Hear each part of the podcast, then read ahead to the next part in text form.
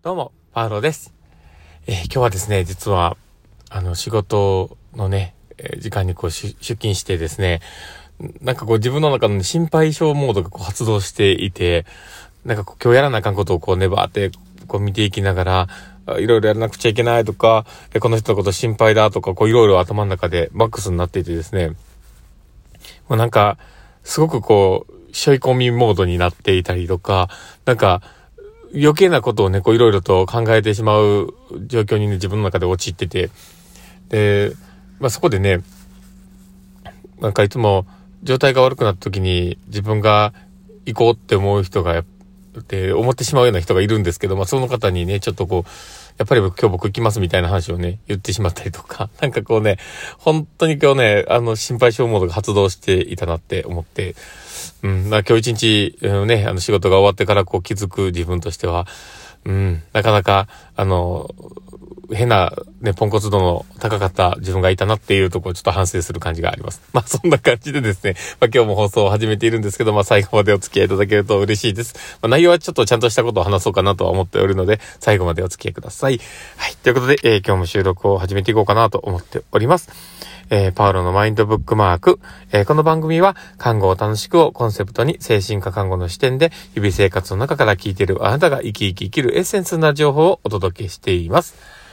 はい。ということで、えー今日も収録を始めております。皆さんどうお過ごしでしょうか？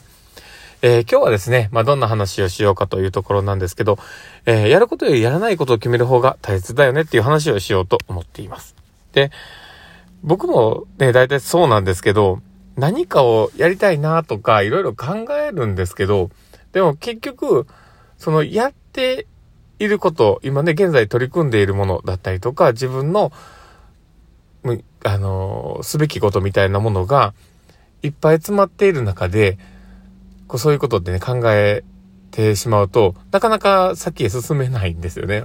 うん、それも当たり前やと思うんですよ。その、コップの水とかでもそうですね。もういっぱい入ってる中でさらに告げるかって言ったら告げないんで、で、それど、どの道溢れてしまう、まあできないことが増えてしまうっていうことに結局はなるんですけど、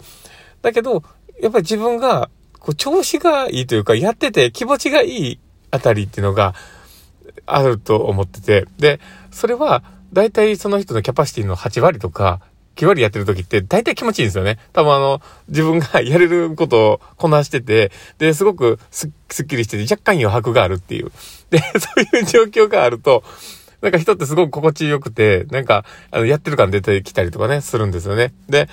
そういう時って何でもやれちゃう感が出てくるんですよね。なんかこう今の感じやったらなんかいろんなことやれそうみたいな。で、だけど結局はそこに埋め込むはずのピースが、あの、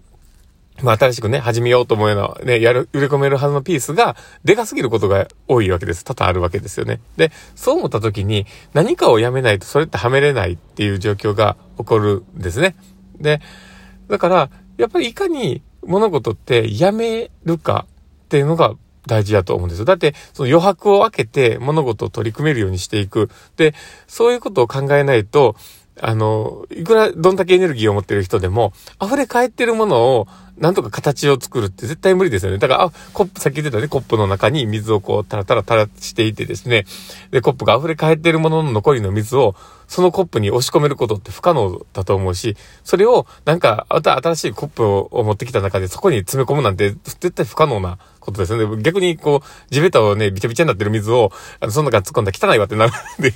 で、そんなこと絶対しないと思うんで、で、そう思うとですね、じゃあ自分の余白の作り方っていうことが、どれだけ大事かってことなんですよ。で、だから、物事をやるってことを決めるよりも、やめることを決めることの方が、がぜ難しくて、あの、大事なことだと僕は思うんですよね。で、それがやれるから、新しくチャレンジできる。で、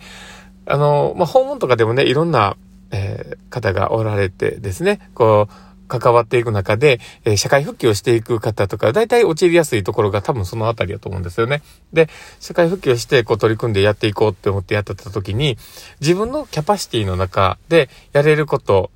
ある程度今の状況でね、こううまくやっていて、大体少しゆとりが出てきてきた、まあ8割9割、こう自分のエネルギーを使っている状況で、生活を組み立ててれるな、みたいなところで、えーまあ新しいこれ始めますとかでやり始めるんですよ。で、そうなってくると、もうキャパ全開使っちゃうし、まあ、ゆとりがない状況を自分から作り出してしまって、しんどくなって、あの、ちょっとね、疲れが優先されてしまって、えー、まあ、抑うつ状態も縮ったりとか、まあ、そういう変化に、ね、なっていくと。で、だから、その、精神科の利用者さんとか、え患者さんとか、あの、いろんな人、まあ、自分にそういうそうな気質があるかなって思う人にとっては、やっぱりその、こう、活動性の部分にある、そのやることっていうものの、えー、やっぱ優先順位をつけたりとか、自分の中で今やれることみたいなものをちゃんと見つけて、やめることをちゃんとやっていかなきゃいけないっていう。で、それを、あの、まあ、大事にしていくと、まあ、ゆとりができればこそ向き合えるものってできると思うんでね。だからそういうことを、まあ、取り組んでやっていってもらえたらいいのかなと思ったりしています。なので、えー、少し自分の中でね、今ちょっといい感じって思ってて何かを始めようと思うときは、今やっていることの中の自分がこれをやめようって思うのをまず決めてから、やめて、で、そこからチャレンジしてみるっていうのは僕は大事かなと思っています。で、ただでも、生活基盤につながっているもの、優先順位が高いもの、みたいなものに関しては、やっぱりそれを継続しなければいけないので、そこで間違ってそれをやめるっていう選択は、あまりベターであるとは言いにくいと思うので、そこはね、よく考えながら、えー、例えば仕事とかね、そういったところで言うと、仕事を辞めるにあたっては、やっぱりね、あの、次に行く当てだったりとかね、生活をね、こう基盤を作っていくために、まあ、行けるとこを探した中で辞めていくっていうのは大事なことだと思いますし、うん、まあそういうものをちょっと考えてね、えー、まあやっていってもらったらいいかなと思うんですけど、まあ今日は、あの、やることを決めるよりも、やめることを決めることの方が、まあ大切だよねっていう話をしてみました。えー、参考になれば幸いです。ということで、えー、今日の放送はこれで終わろうかなと思っております。この放送を聞いて面白かったな、楽しかったな、なるほどなって思う方がいたら、ぜひ、あの、リアクションを残していただけたら嬉しいですし、あの、フォローいただけたら嬉しいです。えー、ハートマークとかネギとか、あの、フェイスマークとか本当にいつもありがたいなって思っています。本当にいつも励みになってます。ありがとうございます。で、お便りとかも本当にいつもありがとうございます。もし何かあればいただけたら、また、あの、それに応じた放送をまたね、入れようと思っておりますので、どうぞよろしくお願いします。そして、えー、ツイッターの方もやっております。本当に大したこと全然つぶやいてないんですけど、えー、またね、猫の動画、猫のね、あの、動画じゃないわ、猫の写真とかね、上がるかもしれませんし、まあ、大したことないことをポツポツと積んでるかもしれないんですけど、もしよければフォローいただけたら嬉しいです。